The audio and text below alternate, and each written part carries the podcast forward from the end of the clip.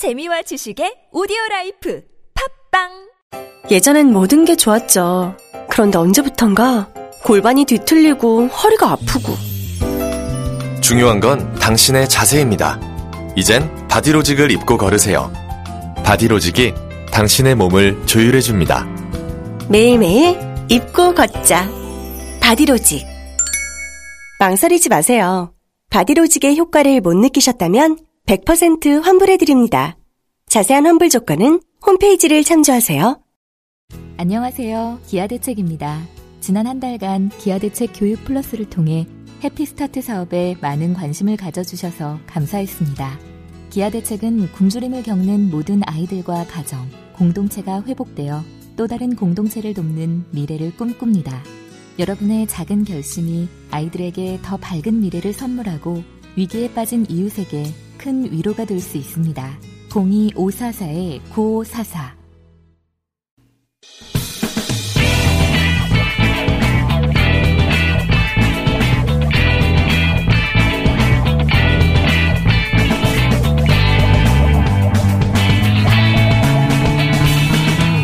김어준의 뉴스 공장.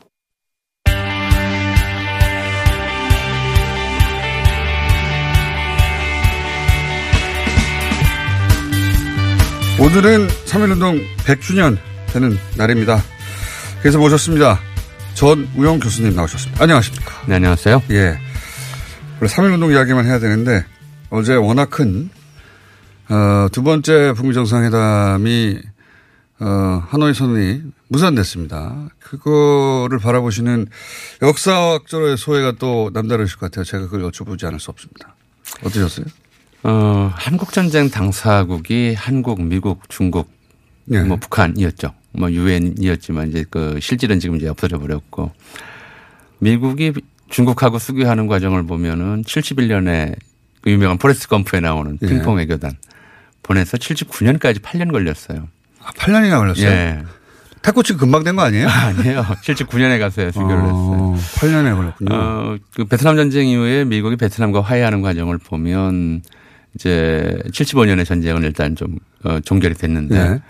89년까지도 굉장히 적대적인 관계였었죠. 어. 그래서 특히 이제 베트남이 캄보디아 점령한 상- 게 이제 현안이 됐었고 그러니까 지금은 북핵이 현안이지만 그 당시에는 베트남군의 캄보디아 주둔이 현안이었거든요. 네. 베트남군이 철수한 게 89년 그리고 이제 그 미국과 베트남 수교하는 게 95년이니까 6년 걸렸어요. 아, 그것도 6년 걸렸군요. 예. 그러니까 냉전이 이제 마지막 남은 냉전의 그림자가 지금 한반도에 드리워져 있는데 이거 걷어내는 게 그렇게 순식간에 결국 우리가 그 냉전에 계속 뭐 서로 책상 위에 핵단추 자랑하고 예. 어 금방 전쟁이 일어날 것처럼 이제 그런 분위기가 고조되던 게 이제 1년밖에 안 됐거든요. 그리고 대화 테이블에 앉기 시작- 시작한 것이 1년이고요. 예. 그러니까 저는 뭐 되면 정말 좋은 일이었지만 그동안에 이제 냉전 체제가 걷어지는 과정을 보면 5년, 10년씩 걸리는 이런 장- 지난한 과정이기 때문에 어, 한순간에 해결될 거라고 기대하지 않는 편이 우리가 서로가 나을 것 같았고요. 그래서 뭐 지금 일단 결렬이라기보다는 양측에서 뭐 오늘 반응을 보면 이제 무산 좀 심하게 이야기하면 유예 정도 되는 것 좋게. 얘기하면 유예, 네. 예, 유예인 것이고 또 그 유예 과정도 어떻게 보면은 본질적인 좀, 어, 대립 축이 물론 이렇게 외부에는 이렇게 비추고 있습니다만은 어, 보다도 미국 내 사정이나 이런 것들이 더 영향을 끼친 바가 어, 있을 것 같다는. 이제 그런 예. 분석도 있기 때문에 어, 낙담하거나 실망할 건 아닌 것 같고요. 음. 아, 역시 쉬운 일은 아니구나. 그렇죠. 그래서 뭐, 어, 베트남이나 중국의 사례보다는 오래 안 걸릴 것한 예상이긴 아, 한데. 오히려. 예, 그래서 네. 이제 적어도 트럼프 임기 내에는 좀 해결하려고 들지 않을까 음. 뭐 이런 생각이 들었어요. 사안을 역사하고 비교해 보시는 분의 호흡으로는 어, 이 정도 굉장히 빠른 거야 이렇게 생각되는 뭐 점이 있는 너무. 늦지는 않다. 네. 예, 그리고 우리가 너무 낙담할 정도의 상황은 아니다. 너무 걱정하지 뭐 이런 마라. 예. 예. 어, 위로가 좀 됩니다. 아니, 뭐, 앞에 정세현 장관도, 아, 이게 끝은 아니다. 예. 전문가로서 볼 때, 어, 이어갈 것이다. 그러면서, 다만 이제, 북한의 면을 세워줘야 되는 국면이 생겼으니, 평양으로 가는 게 좋겠다. 미국이. 그렇게만 되면 뭐, 더 바랄 게 없죠, 사실은. 그렇죠. 예. 예. 그렇고 어, 또 이제 그 2번으로 끝날 것 같지는 않고요. 그러니까요. 뭐 끝나서도 안 될 것 같고요. 북미 정상회담이 뭐 지금 2차 했습니다마는 4, 5차 정도까지도 갈 생각을 해야 될 것 같아요. 그리고 트럼프 입장에서는 이제 선거하고 일정을 맞출 테니까. 뭐 예. 그것도 이제 일종의 좀 그 북한이 미국에 줄 수 있는 미국이라기보다는 트럼프 개인에게 줄 수 있는 선물이 되겠죠. 자, 어, 시간을 통시효로 보는 역사 학자 입장에서는 어제 결렬이 그렇게 보인다. 꼭 여쭤보고 싶었습니다. 3.1운동 얘기를 이제 하죠. 3.1운동 때문에 오셨으니까. 3.1운동 100주년, 이거를 왜 되짚어야 됩니까? 어떤 의미입니까? 저는 사실 이번 이제 행사 준비 과정과 관련해서는 다소 좀 아쉬운 점이 있었어요. 왜냐하면 한국인들이 프랑스 혁명의 이상 다 알아요. 네. 그렇죠. 자유, 네. 평등, 네. 박애라고 하는 것이 프랑스 역사에서 중요할 뿐만 아니라 인류 민주주의의 역사에 끼친 영향이 지대하다라고 해서 거기에 상당한 경의를 표하죠. 그리고 거기에 열등감을 좀 느낍니다, 우리가. 그리고 이제 때. 어, 프랑스 혁명 100주년 기념 구조물이 있어요. 그게 프랑스의 상징이 됐어요. 에펠탑. 네. 이게 1889년 프랑스 혁명 100주년 기념 만국 박람회 기념 어. 조형으로 세운 거거든요. 그게 이제 프랑스의 정신을 표현하는 것이고 프랑스 혁명 자체를 그러니까 프랑스 혁명이 아니라 프랑스 혁명 100주년을 상징하는 건물이거든요. 네. 그래서 저는 이번 3.1운동 100주년은 적어도 프랑스 혁명 100주년에 준하게 우리가 일단 첫 번째 에펠탑 세워야 되는데. 저는 이제 구조물 세우는 거 별로 안 좋아하는데 그런 거 하나 있었으면 좋- 어. 정말 그러니까 에펠탑 이라기보다도 이더 큰, 행사가 예.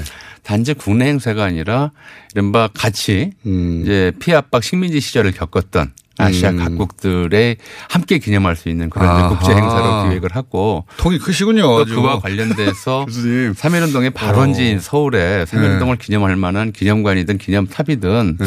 이런 거 하나 세웠으면 좋겠다고 한 5년 전부터 생각을 해서 100년 이후도 남아 있을. 청원을 좀 하고 다녔는데 전부 이제 이게 에, 물 건너 갔고요. 5년 전부터 하셨습니까? 아, 그러면요. 근데 5년 박근혜 전에 그렇게 유명하지 않으셨어요. 아니 그러니까 저는 전혀 아니 유명한 분들 모시고 다니면서 했죠. 그다음에 먹 힐수 있는데. 그 다음에 또 하나가 이제 자유평등 방해 박애에 해당하는 3.1운동의 정신이 뭐냐. 이게 우리 헌법에 들어가 있거든요, 지금. 네. 우리 헌법에 보면은 어 뭐죠 우리가 3.1그 대한민국 임시정부의 법통과 4.19 이념을 계승하고 예, 예. 조국의 민주개혁과 평화적 통일의 사명에 입각하여까지 나오고 정의 인도와 동포회로서 민족의 단계를 공고히 어. 하고 이렇게 돼 있거든요. 이 정의 인도와 동포회가 3.1운동 정신이었어요. 음. 그 3.1운동 보면 3.1운동 그 김인석 독립선언서 보면 인류 평등의 대의를 극명하며 또 나아가서 뒤에 보면 어 인류 통성과 시대의 양심이 정의의 군과 인도의 간거로서 호언한다 이렇게 나와 있고요. 공약 3장 첫 번째가 우리 오늘 이 거사는 어디까지나 정의, 인도, 그다음에 생존, 존영 이렇게 나와요. 정의와 인도가 3.1운동의 핵심 정신이었어요. 이게 이게 뭐냐는 이제 좀 더 설명이 필요한데 시간이 없으니까 넘어간다면 네. 3.1운동 때 우리가 핵심 가치로 내세웠던 정의, 인도, 동포가 우리 헌법 가치로 지금 자리 잡고 있는 거거든요. 그러니까 음. 3.1운동의 의미는 100주년의 의미는 일단 그 헌법 가치라고 하는 것에 들어가 있는 것이고 이게 그런데 생각보다 국민교육 헌장들은 다들 외우고 살았는데 그때 강제로 외우라고 예, 했으니까요. 헌법 전문은 가르치지도 배우지도 않아서 그런지 우리 헌법 가치가 정의, 인도, 동포애라는 것도 모르고 음, 그게 분들이. 3.1운동부터 이어졌다는 것도 모르고. 그렇죠. 그러니까 아. 이 인, 우리가 동포애라고 부르는 건 조금 이제 영어로 하면은 이게 brotherly love 이렇게 돼요. 네. 형제로 마- 보통 번역이 되는데 인류애라고 확산해서 봐도 괜찮겠죠. 그래서 음. 자유평등 박애와 이제 대칭될 만한 네. 정의 인도 동포회가 우리의 이제 그, 어, 뭐랄까요. 헌법적 가치이고 우리 독립운동의 가치이고 또 이것이 세계에 내놓을 수 있는 뭐가 정의 인도냐면 인간답게 살자는 게 정의 인도잖아요. 인간답게 사는 게 뭐냐. 뭐 막말로 얘기하면 짐승처럼 살지 말자는 것이고요. 짐승처럼 사는 거는 무조건 이제 강자가 약자를 지배하고 이렇게 괴롭히는 이게 짐승의 세계잖아요. 그거 반대되는 이 삶을 살자는 것이 우리의 3.1운동의 가치였고 그게 민족 자결주의고 인도주의였거든요. 그게 지금 우리 헌법적 가치로 들어와 있는 건데 들어와 있음에도 불구하고 사람들이 인식하지 못하고 있다는 사실. 배우지, 여기에 대한 배우지 못해서 그래요. 여기에 대한 반성부터 시작하고 그걸 좀 확 알리는 계기로 삼았으면 좋겠는데 정의 인도 동포애. 예, 이게 세계사 공장에 시그널 만들 때 집어 넣어 볼게요 한번. 예. 그러니까 이게 세계사적 가치로서도 제대로 좀 홍보되지 못하고 이제 일국적 가치로 좀 주저앉아 있는 것이 첫 번째 아. 아쉬운 점이고 이게 그 당시의 시대 상황으로 볼 때 그 동아시아 혹은 아시아 전체에서 식민을 겪는 전 세계 식민 국가에서 일어난 최초의 거적적 민족 운동이었고 어, 자랑할 만하네요, 당시 우리가. 세계를 지배하고 있던 이른바 제국주의 예. 힘 있는 자가 약한 자를 지배하는 건 당연하다고 하는 고정관념에 정면으로 반박한 최초의 최초의 이제 그 이념적 어, 운동이었던 거죠. 그게 자- 정의 인도 알고 시민지에서의 것이고. 봉기였고 이건 내세울만 한 덱을 못 내세웠다. 그렇죠. 국제적 사건으로 우리가 좀 기념했어야 했고요. 또 프랑스는 그- 그 국제적 사건을 널리 그- 알리고 있지 그러니까 않습니까? 알리니까 그게 에펠탑을 세웠던 것이고 만국 박람회를 그때 개최했던 거잖아요. 요거는 우리 그 중간 역사와도 관련 있지 않을까요? 그 3.1 운동을 자꾸 그러니까 제가 5년 전부터라고 말씀을 드렸는데 이 박근혜 정부 때였어요. 그때도 이미 사실은 뭐 천도교계라든가 종교계라든가 당시 3.1 운동에 대해서 연고를 쥐고 있는 그런 단체들에서 100주년 준비 지금부터 시작해서 늦는다. 그러니까 좀 하자고 이제 대- 청와대 쪽으로도 많이 얘기를 했고 저도 사실은 청와대는 선이 없으니까 국회나 이런 쪽으로 많이 좀 이렇게 어, 제 일도 아니면서 예, 부탁하러 다니고 그랬었어요. 근데 박근혜 정권이 아시다시피 어, 이 저 무슨 건국절 제정한다느니 그러면서 3.1운동의 역사적 의미를 지우려고 애를 썼기 때문에 거꾸로 했죠, 거꾸로. 오히려 민간에서 준비하고 있는 것조차 방해를 하는 그런 상황이어서 이제 정권 바뀌고 나서 이제 3.1운동 100주년 이제 준비를 해야 되겠다고 했을 때는 예산도 없었고 당- 당장 첫 해부터는 또 준비를 하기엔 너무 시간이 촉박했고 그러다 보니까 아. 행사 자체가 우리가 정말 크게 기념해야 될 이 100주년이 지금도 뭐 광화문 광장에서 이것저것 준비하니까 사람들이 뭐 너무 시끄럽다 이렇게 생각하는 것 같은데 사실은 이게 국제 행사, 그 행사 가 됐어야 더. 커졌어야 한다. 예, 더 커져야 사실. 외신 기자들 제가 예. 어제 프랑스 기자를 하나 만났어요. 예. 그 갑자기 생각이 나는데 그왜 왔냐고 예. 그랬더니 3.1 운동 그 행사 취재하러 왔다고 그러더라고요. 그러니까 아 자기들이 기념 기념 있잖아요. 네. 그러니까 프랑스 혁명 같은 경우는 100주년, 200주년. 그러니까 행, 프랑스 혁명 1789년에 그 일 자체도 역사적으로 중요하지만 100년 뒤에 그걸 프랑스인들이 어떻게 기억했는가. 200년도에 프랑스인들이 그 가치를 어떻게 계승했는가. 이거 자체가 굉장히 중요한 역사적 사건이거든요. 그러니까 어, 오늘은 굉장히 사실 3.1운동 100주년으로 3.1운동을 기념하는 게 아니라 3.1운동 100주년을 한국인들이 어떻게 같이 공유하고 기억하고 있는가를 또 하나의 이벤트로 만들어서 더 이거 자체가 역사적 사건이 되는 거였, 거였어요. 근데 이 역사적 사건 자체가 보자면 제가 생각할 때는 좀 예. 어, 많이 아쉽다. 세계사적인 사건이다. 예, 예. 그렇게 우리 스스로 인식하고 그렇게 알려야 하고 그렇죠. 그렇게 실제로 세워내야 된다. 예. 그러네요. 듣고 보니까. 근데 방금 말씀하신 그 중간에 그렇게 못했던 이유 중에 가장 가까이는 박근혜 정부에서는 그걸 아예 지우려고 했다고 말씀하셨고 예, 예. 그전에는 그렇게 3.1운동이 자랑스럽지 않은 사람들이 많이 우리 그 지도 지도층에 있고 사회 상류층이 있고 그러다 보니 그게 억눌리는 측면도 있지 않습니까? 그렇지는 않았어요. 그러니까 그래요? 이제 1969년이 3.1운동 50주년이었거든요. 예. 3.1운동 50주년 그때도 국가에서 하기에는 뭐 별로 이제 그 국가적으로 큰 일을 안 했었는데 주로 이제 학문 연구라든가 이와 관련된 기념식들은 동아일보사에서 중심이 돼서 진행을 했었어요. 그러니까 저꼭 그런 거였어요. 3.1운동 이후에 이제 민족운동 진영에서 좌우 이념 대립이 본격화하거든요. 네. 그러니까 3.1운동이라고 하는 것은 좌든 우든 간에 모두가 자기들이 이제 독립운동의 정신, 독립의 네. 정신, 인도주의의 정신, 정의 정신으로 함께 모였었다고 하는 이제 공동 기억의 장소 같은 것이었어요. 그러니까 3.1운동 기념을 어, 도외시하거나 그런 게 없었으니까 사실 그게 적었으니까 지금 말씀대로 헌법에 왜 대한민국이라는 국호가 개- 들어갔겠으며 재헌헌법 이저 정의 인도 동포회라고 하는 3.1운동의 가치는 재헌헌법에서부터 들어가 있었던 거거든요. 현행 헌법까지 이어지는 거예요. 그러니까 한국 100년의 정신인 거죠. 근데 그 정신을 3.1 정신을 재헌헌법에 어쨌든 반영을 했어요. 네. 그렇게 보자면 3.1운동을 의도적으로 지우려고 하는 시도는 굉장히 좀 적었고요. 왜냐하면 3.1운동에 반대했던 사람이 무슨 뭐 저 이완용이나 이런 부류의 아주 이제 그 누구나 얘기하면 알아- 알아들을 만한 반민족 칠- 칠파. 부역자들이었거든요. 그 사람들을 제외하고는 3.1운동에 대해서 부정할 이유가 별로 없었는데 오히려 3.1운동의 격을 낮추려고 하는 시도는 이제 이명박 정권 때부터 본격적으로 나타났던 아, 것이죠. 최근에 소위 최근의 문제예요. 아 그렇군요. 그전에는 그러고 싶어도 그런 명분이 없었고 창피했던 건데 이제는 좀 더 당당해진 거죠. 그런 사람들이 그 이후로는. 뉴라이트의 등장과 그렇죠. 함께 예. 예, 새로 역사를 쓰고, 쓰고 싶어 예, 했던. 예. 그 제가 그런 질문을 드린 이유는 뭐냐면 그 요 친일 행적을 이제 청산 얘기가 나오니까요. 예. 100년을 맞아서 청산해야 될 것 제대로 청산되지 않은 것들이 있다라는 게 지금 문재인 대통령 인식이기도 하고 그런 얘기는 사실 많았었고 그런데 그 중에서 어 제대로 친일 형적이 드러나지 않고 포장된 채 잘못 알려진 인물들도 있었죠. 있었지 그러니까 않습니까? 이게 사실은 뭘 주는 거는 좀 칭찬받는 일인데 줬다 뺏는 거는 이제 굉장히 어려워요. 그렇죠.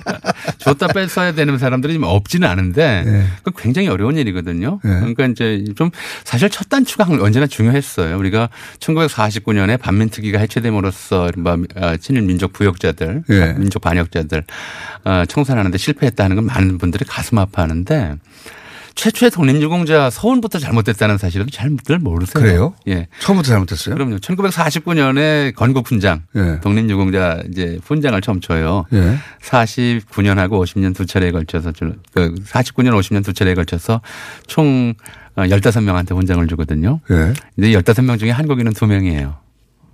그래요? 나머지는 누가 받았어요? 전부 미국인들인데요. 미국. 미국이 무슨 독립운동을 했다고. 어, 이게 어, 대한민국 장 받은 두 분은 이제 대통령 이승만, 예. 부통령 이시영. 그 본인이 본인한테 준 거 아닙니까? 그래서 두 사람만 독립유공자라고 해서 두 사람한테만 훈장을 주고요. 그 다음에 15명이 미국인인데 예.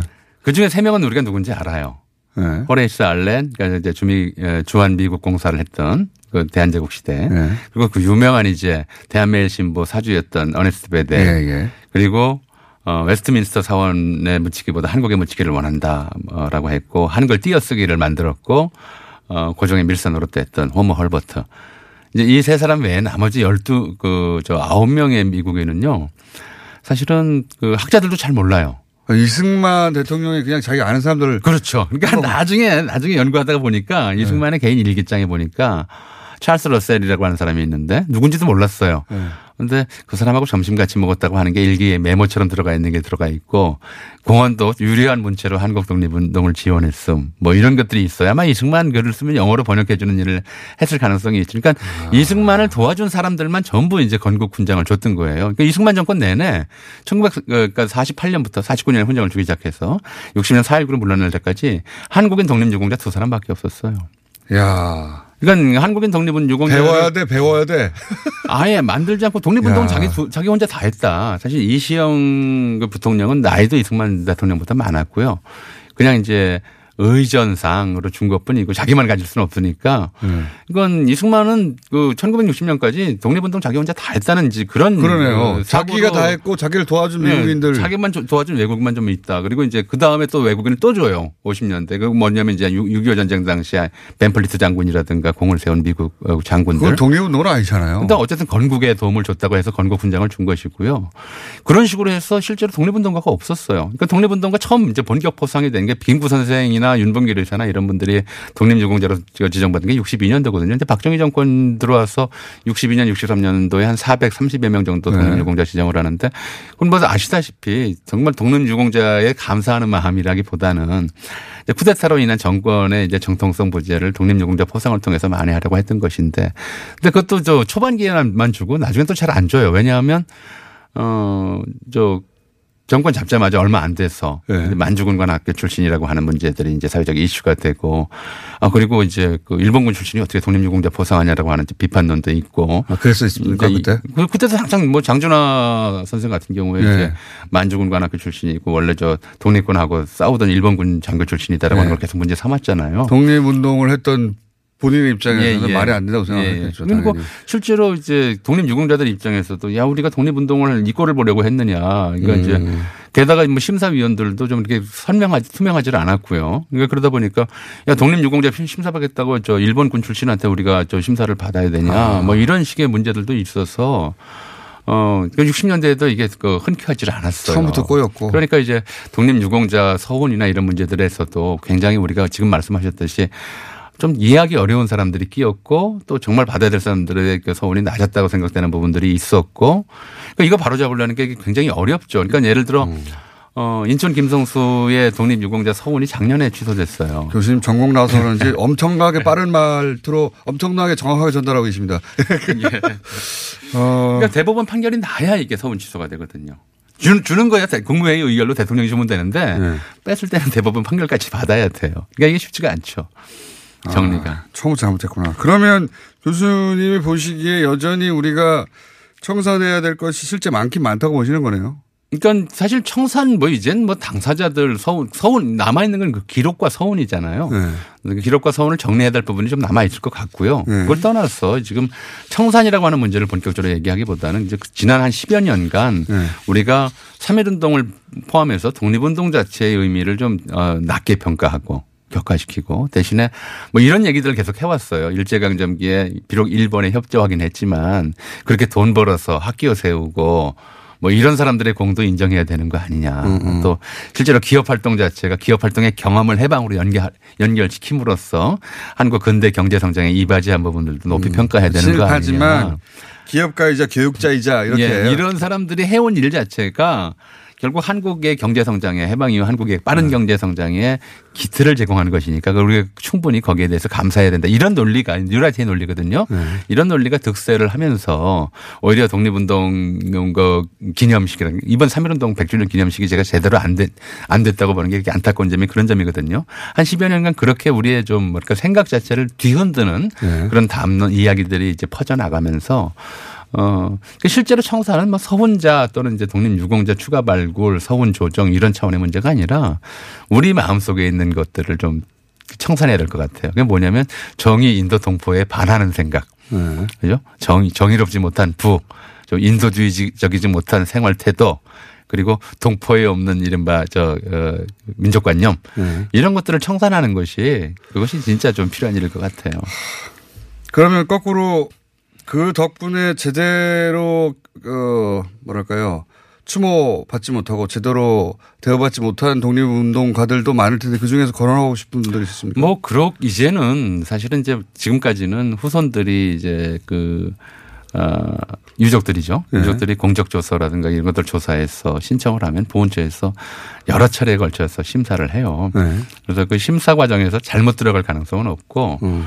어, 또 이제 이게 DJ 정부 때부터 이제 이게 어, 아주 구체적으로 이제 만들어진 거기 때문에 어, 최근에도 이제 그런 문제들이 나왔죠. 누가 독립유공자가 어, 좀 부당한 방법으로 선정됐느냐 안 되느냐는 예. 논란도 나왔었고. 그러니까 그건 좀 현재로서는 굉장히 어려운 조건이에요. 그러니까 추가 발굴도 이제 그러니까 유족이 없거나 기록은 남아 있는데 지금 뭐 기록은 이제 얼마 전에도 이제 보훈처에서 쭉 조사를 했고 또 아 뭐 국가기록원에서도 조사를 하고 있고 하니까 추가로 발굴될 가능성은 있어요. 유족이 없거나 또는 이제 해외에 살면서 국내와 연결이 끊겼거나 그런 분들 정도가 있기 때문에 이제 그런 건 어렵지는 않은데 문제는 지금 말씀하셨듯이 초기에 서훈 단디기에서부터 좀 문제가 있어서 부당한 서훈 또는 등급 이상의 서훈을 받은 사람들 음. 그러니까 어떻게 보면 신규 발굴보다도 이제 정리돼야 될 부분들 좀 그러니까 재정 조정해야 해야 될 분들. 그러니까 유관순 열사의 이른바 저그 서훈 등급을 올리는 건 어렵지 않아요. 네. 근데 다른 사람의 서훈 등급을 깎, 깎아내리는 게 어려운 거죠.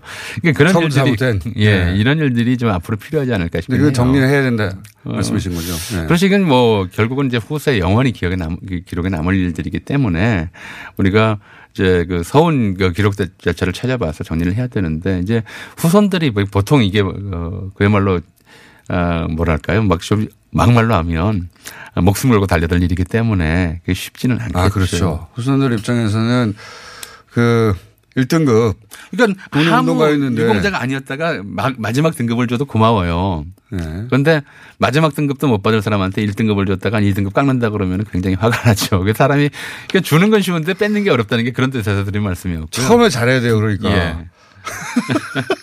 우리가 어, 해방 직후부터 어, 제대로 정리를 못한 게 지금까지도 영향을 미치는 것이고. 네.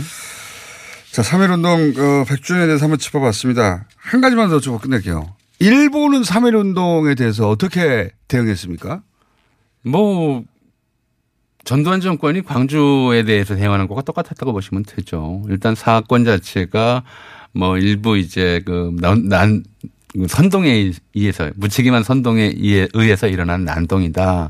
이렇게 규정을 하는 것이고 그리고 그걸 이제 그 입증하기 위해서 당시 보면은 조선일보에서 광주에서 폭도들이 난동을 부렸는데 군이 최대한 네, 5.18 때. 어, 그 자제하고 있다. 이런 거5.18 때 조선일보가 냈잖아요. 네. 그 성명서를 낸 게 이완용이에요. 일본 일본 경찰과 군경은 충분히 철저히 자제하고 있는데 이완용이 그런 처분을 내요? 3.1운동 때? 3.1운동 그렇게 내죠. 일본군은 자제하고 있는데 우리가 폭동을 일으켰다? 그렇죠. 일부의 그 선동에 의해서 무책임한 자들의 선동에 의해서 뭐 무식한 대중들이 난동을 일으키고 있다. 그래봤자 소용없다. 그러니까 빨리 그 생업으로 돌아가라. 그러니까 1980년 조선일보의 논조하고 1919년 이완영의 성명사하고 기본적인 내용이 똑같아요. 그리고 그 배후에는 이제 일본군이 있었던 거죠. 네가 내라 이렇게 부탁 얘기를 했던 어. 것이고 일본군이 대외적으로 알리는 건 그런 거였어요. 일본 쪽에서는 일부 그 조선 내에서 이제 좀 뭔가 세계 정세도 잘 모르는 자들이 불순분자나 예, 예. 무식한 예. 불순분자들이 뭐 고종 독설설이라든가 이런 것들을 날조해 가면서 어, 백성을 선동 선동했고 무식한 선, 그 백성들이 선동에 의해서 뭐 만세 운동을 벌이고 있는데 일본 군경은 최대한 인내를 발휘해서 문명적으로 대처하고 있다. 이런 걸 외국에 알리려고 했던 것이죠. 그러니까 언제나 비슷해요. 그런 상황들에 대해서는. 네. 아, 이거 듣고 보니 듣고 보니 반복되는 게 맞군요. 제대로 예. 청소를 못하면. 자, 오늘 여기까지 하고요. 아, 이거 얘기를 듣다 보니까 폭 빠져가지고 시간이 가는 줄 몰랐습니다. 하지만 또 저희는 또 다른 것도 예. 다뤄야 되거든요. 네. 오늘은 여기까지 하고. 근데 말씀 듣다 보니까 이 100주년이라고 하는 게 3.1 어, 운동을 기념하는 것도 있지만 3.1 운동 100주년 그 자체를 하나의 역사로 만드는 일이 하나의 역사로 만들어야 된다. 이게 예. 굉장히 중요한 메시지였던 것 같습니다. 오늘 여기까지 하고요. 어, 그래서 그러면 저희가 그러면 3.1 운동 100주년에 맞춰서 뭘 기획해 볼까는 연구한 다음에 다시 모시기로 하겠습니다. 예. 지금까지 전우영 교수님이었습니다. 감사합니다. 네, 감사합니다. 민수 엄마, 우리의 피부 때문에 고민이야. 밤새 잠도 못 자고 긁어 피가 나도록 긁는다고. 밤마다 자기 몸에 긁어대는 아이 때문에 속상하시죠? 문제는 긁으면 긁을수록 더 긁고 싶다는 건데요. 미친 듯이 가려울 때는 긁지 말고 글루타셀을 뿌려보세요. 특허받은 바이오테크 글루타셀 스프레이로 긁지 않는 편안한 밤을 보내세요. 긁지 말고 뿌리세요 글루타셀. 안녕하세요. 부총리 겸 교육부 장관 유은혜입니다. 교육부는 먼저 사회로 진출하는 고등학생들을 위해 좋은 고졸 일자리를 늘리고 취업의 길을 넓히겠습니다. 그리고 고등학교 졸업 후 바로 취업을 하더라도 원할 때 공부할 수 있도록 돕고자 합니다. 우리 아이들이 학벌 중심의 입시 경쟁에서 벗어나 다양한 능력과 꿈을 키우고 취업 후에도 소외되거나 차별받지 않도록 여러분도 함께 응원해 주세요. 이 캠페인은 교육부와 한국직업능력개발원이 함께합니다.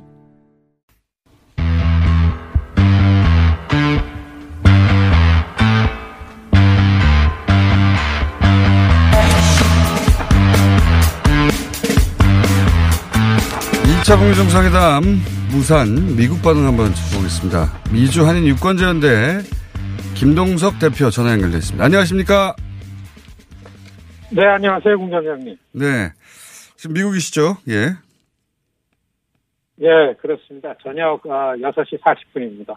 시간까지 자세히 알고 싶진 않았습니다. 자, 우선 이 결렬에 대해서 미국 언론은 어떻게 반응하는지 좀 총평 좀 해주십시오. 뭐 예상했던 대로 결렬된 게 오히려 잘 됐다. 아, 이런 겁니다. 그러니까 딜을 안 한게 네. 좋게 딜을 했다고 트럼프 대통령이 하더라도 그거보다 낫다. 아, 이런, 어, 지금 음. 뭐 오피니언을 내서 겉으로 나타나는 이런 비교적 오피니언 리더들 가운데서는 역시 기대 예상했던 대로 이런 것들이 많이 나는데요. 한 네. 가지 네. 좀, 어, 그, 좀 비교적 기대를 했던 부분에서 나오는 거는 어, 1차 정상회담 때에 비해서 트럼프 대통령의 예, 한반도 평화 정책이 약간씩 어필을 하고 있던 때에 예. 예, 이렇게 된 거가 좀 아쉽다라는 의견도 없지 않습니다. 그리고 공화당 쪽에서 대개 나오는 거는 어 그 이번 트럼프 대통령이 비엔나 회담 결렬한 거를 좀 전략적 측면에서 그런 거 아닌가라는 음. 의견들이 좀 많습니다. 그러면서 그 1986년도에 아이슬란드에서 레이건하고 고르바초프 음. 회담을 레이건이 전략적으로 결렬시키고 다시 성공했던 것처럼 그래서 그런 부분에 공화당 그렇고 민주당은 뭐 어, no deal is better than good deal 뭐 이런 얘기예요. 나쁜 음. 딜이 훨씬 잘한 것보다 낫다라는 걸로 하고 좀 관심 갖게 볼 거는 이제 에, 그 트럼프의 저격수 역할을 하던 의회 민주당 지도부들이 이제 여기에 대해서 처음으로 트럼프를 칭찬하는 웃지 못할 음. 그 멘트들이 나옵니다. 자기들이 원하는 대로 하원 정부위원장은 예. 그렇죠. 예. 펠로시가 뭐라 그랬냐면요. 야, 난 그럴 줄 알았다. 이제 음. 위클리 기자회견에서 그런데요. 어, 김정은 믿을 만한 사람이 아니라는 것을 트럼프가 아, 스스로 알게 된 거. 그래서 난 기쁘다. 그리고 상원 원내대표 슈머는 트럼프가 북한의 비핵화 의지를 있는 그대로 어, 직접 보게 된 것. 그거 다행이다. 뭐 이제 에, 이런 음. 그 어, 입장 그런 의견들이 나왔고 민주당 입장에서는 민주당이 트럼프 대통령 비판하던 사람들은 거봐라 내 말이 맞지 이 말을 하고 싶었던 거군요. 다들 그죠? 그렇죠. 기다렸어요. 예. 뭐 그런 사실 눈여겨볼 거는 가장 그 트럼프 정책에 대해서 딴지를 걸던 뉴욕 타임스 뭐 대부분 다 봐라 그렇게 될지 알았다 음. 뭐 이런 투의 기사가 나고 논평이 한두 개 있는데요. 예. 그 결렬이 된 다음에 트럼프의 기자회견하고 그다음에 이용호 외무상 기자회견을 이렇게 나눠서 전제를 하면서 트럼프 대통령이 기자회견한 게 맞다 그러면은 그러면은 어 그 트럼프 저 이해가 가고서 어또 결렬시킨 거가 잘 다행이다라고 트럼프가 잘했다고 보지만 이게 또 이용호 북한 외무상 기자회견을 보면은 그 내용을 전제로 보면은 어 미국의 실무자들이 너무나 준비가 없고 네, 구체적인 비핵화 프로세스 단계를 이게 뭔지 충분히 준비하지 않아서 결렬된 것으로 보이고 그렇다 그러면은 트럼프는 이 그 평화 문제에 대해서 좀 좋은 기회를 놓친 거 아닌가 아, 이런 음. 그 내용으로 쓴 게 있습니다. 알겠습니다. 그러니까 뭐가 진실인지가 알려진 게 중요하다고 보여지고요.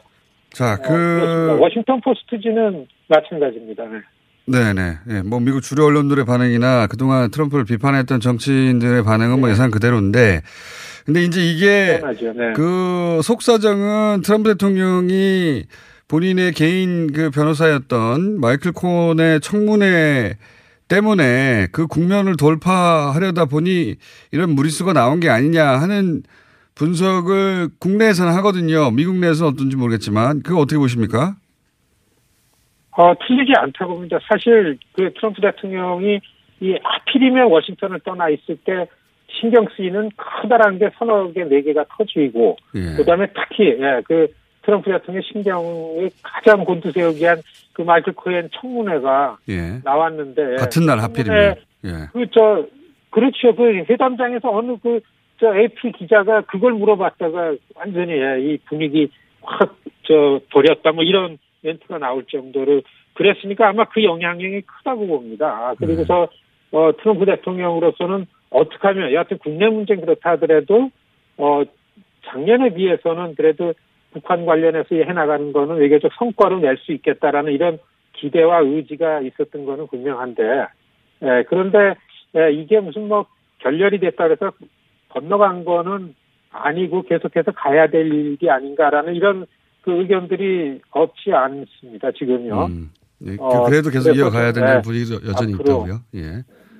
자, 예, 예, 그렇습니다. 여기서 제가 그 굉장히 궁금한 점을 한 가지 여쭤보겠습니다. 일본 반응을 보면 아베 총리가 납치 문제가 이번 회담의 의제로 다뤄졌다고 해서 굉장히 기뻐하거든요. 근데 이제 그런 말을 결국 볼턴이 하지 않았을까 라고들 추정하는데 다들 요 그 볼턴의 그, 영향 이건 어떻게 보십니까? 그렇죠. 사실 뭐 알려지는 게 없어 잘 모를 때는 결과를 보고서 보면 뻔하거든요. 그러니까 제일 먼저 반응을 보인 게 쾌재를 부른 게 아베 일본 총리라는 걸 보면은 존 볼튼한테 주목을 하게 되죠. 네. 만일에 존 볼튼이 거기 없었다면 아니면 더 전제로다가 일본이 이 가운데 좀 끼어들었다 그러면은 존 볼튼이 어떻게 했을까 생각하니까 분명히 일본 원이 워싱턴에서 어떠한 영향력을 행사했구나라는 게 그 짐작 이상으로 좀 보이는데요. 네.